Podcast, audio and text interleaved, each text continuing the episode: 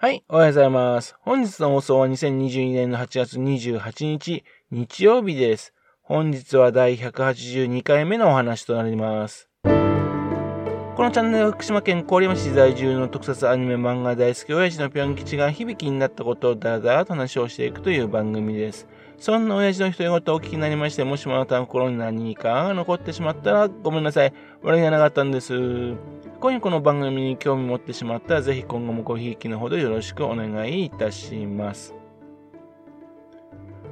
今回はですね、映画についてのお話です。よくですね、郡山市ではですね、見たい映画が上映されないっていうね、声をよく聞きます。福島市にはですね、フォーラム福島や、あとイオンシネマ福島があります。いわき市の方にはですね、マチポレシネマズやポレポレシネマズいわき小名浜があってですね、確かにですね、現在、福島市やいわき市に比べるとですね、郡山市って映画を見るのはですね、あんまりね、良い環境とは言えない状況なんですね。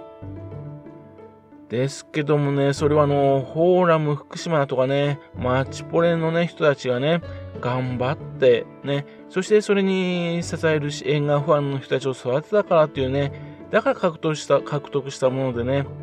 長年の努力の賜物だと私は思うんですよね。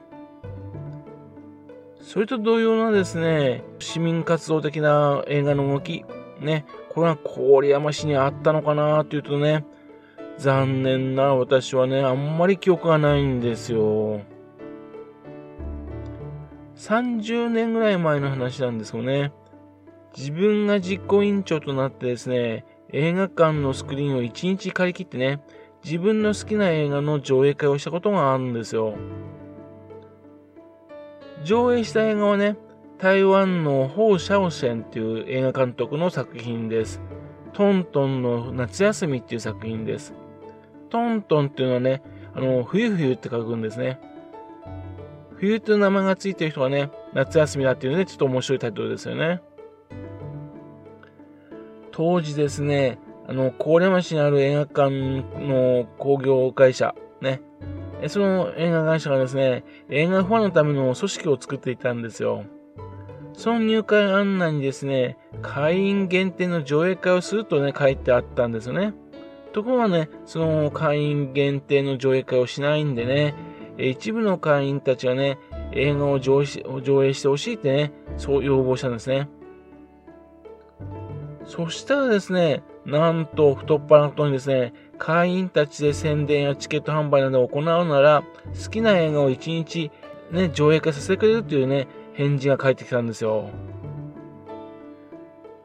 これ幸いとですね、自分たちでね、え集まってね、好きな映画を選んで上映会を行っていたんですね。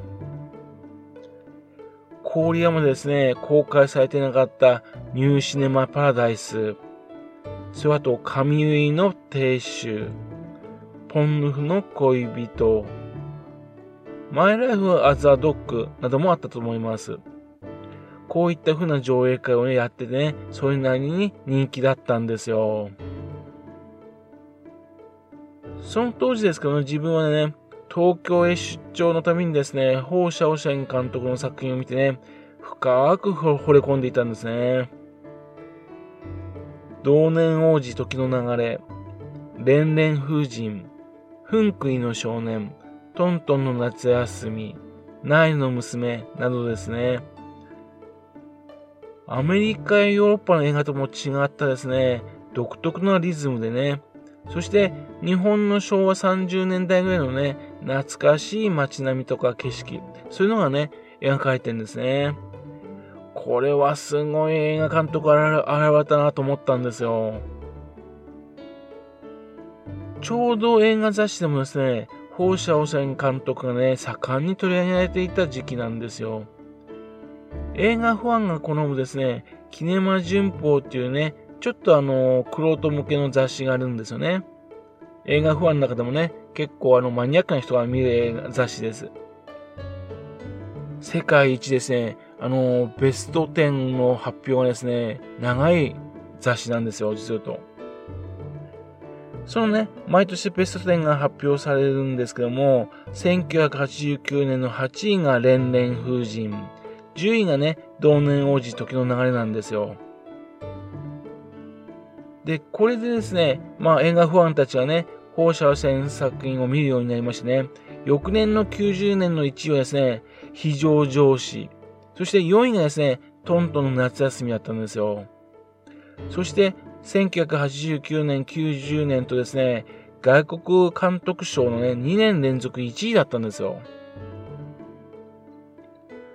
ところがですね、郡山市ではですね、この放射線監督を知る人がほとんどいないんですね。当時はですね、あの、法監督のね、レンタルビデオも出てませんからね、その先を見た人はほとんどいない状況なんですね。っていうんで、それは非常に寂しいことだなと思ったわけですよ。で、非常上司はですね、ベスト10の1位を受賞したこともあってね、えー、自分が実行委員長となって、法監督のね、上映会を行うことになったんですよ。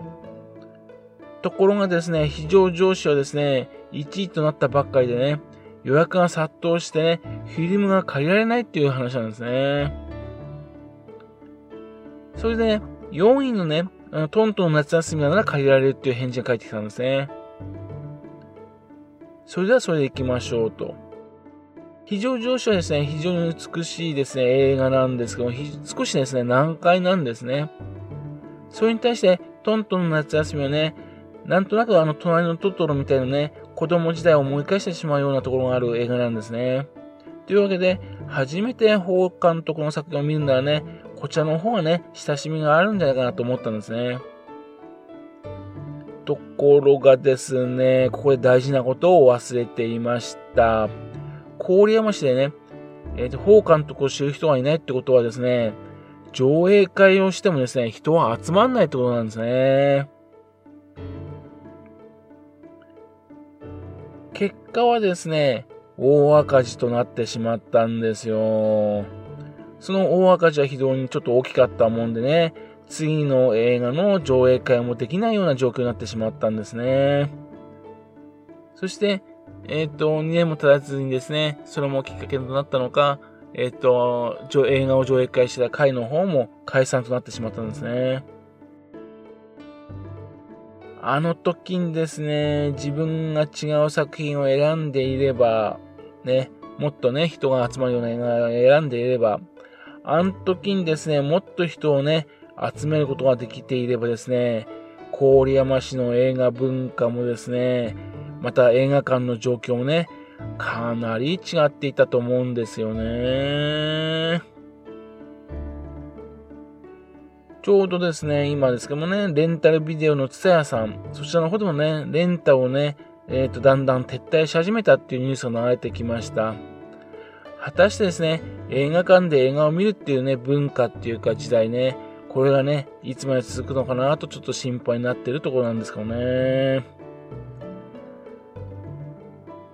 はい。それではまた次回よろしくぴょん吉のお互いの話をお付き合いくださいね。本日もお聴きくださいまして誠にありがとうございました。